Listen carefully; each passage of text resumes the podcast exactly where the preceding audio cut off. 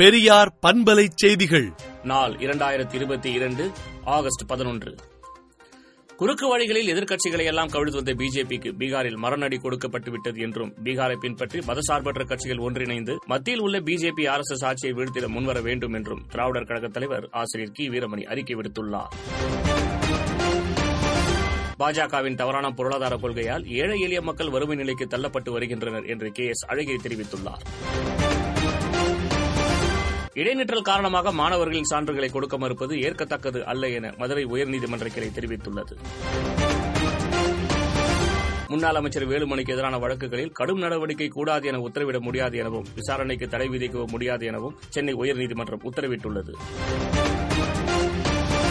கள்ளக்குறிச்சி மாணவி உயிரிழந்த விவகாரம் திட்டமிட்டு திசை திருப்பப்படுவதாக திருமாவளவன் குற்றம் சாட்டியுள்ளார். மாநிலம் முழுவதும் ரூபாய் எட்டாயிரத்து அறுநூற்று இருபத்தைந்து கோடி மோசடி செய்த மூன்று நிதி நிறுவன சொத்துக்களை அரசு முடக்க வேண்டும் என்று டாக்டர் ராமதாஸ் வலியுறுத்தியுள்ளார். சென்னை தீவுத்திடலில் உணவு பாதுகாப்புத்துறை சார்பில் மூன்று நாட்கள் உணவு திருவிழா நடத்தப்படுகிறது. இந்தியா இங்கிலாந்து இடையே தடையற்ற வர்த்தக ஒப்பந்தத்திற்கான ஐந்தாவது சுற்று பேச்சுவார்த்தை நிறைவடைந்தது.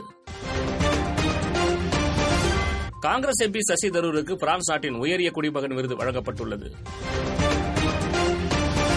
பிரதமர் பதவியின் கண்ணியத்தை குறைப்பதை நிறுத்துங்கள் என பிரதமர் மோடிக்கு ராகுல் காந்தி கண்டனம் தெரிவித்துள்ளார். நான் துணை ஜனாதிபதியாக விரும்பினேன் என்று சுஷில்குமார் கூறியது நல்ல ஜோக் என்று நிதிஷ்குமார் பதிலடி கொடுத்துள்ளார்.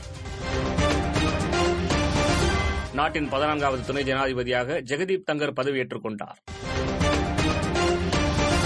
சிங்கப்பூரில் இருப்பதற்கான அனுமதி காலாவதியான நிலையில் கோத்தபய ராஜபக்சே தாய்லாந்து புறப்பட்டார்.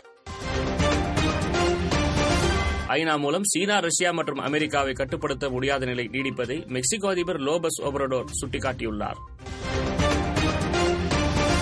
வடகொரியாவில் கொரோனா பரவல் அதிகரிக்க தென்கொரியாவே காரணம் என்று கிங் ஜம் உன்னின் சகோதரி குற்றம் சாட்டியுள்ளார். இங்கிலாந்தில் மீண்டும் வெப்ப அலை ஏற்படும் என வானிலை ஆய்வு மையம் எச்சரிக்கை விடுத்துள்ளது.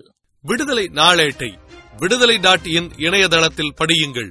பெரியார் பண்பலை செய்திகளை நாள்தோறும் உங்கள் செல்பேசியிலேயே கேட்பதற்கு எட்டு ஒன்று இரண்டு நான்கு ஒன்று ஐந்து இரண்டு இரண்டு இரண்டு இரண்டு என்ற எண்ணுக்கு பெரியார் எஃப் நியூஸ் என்று வாட்ஸ்அப் மூலம் செய்தி அனுப்புங்கள்.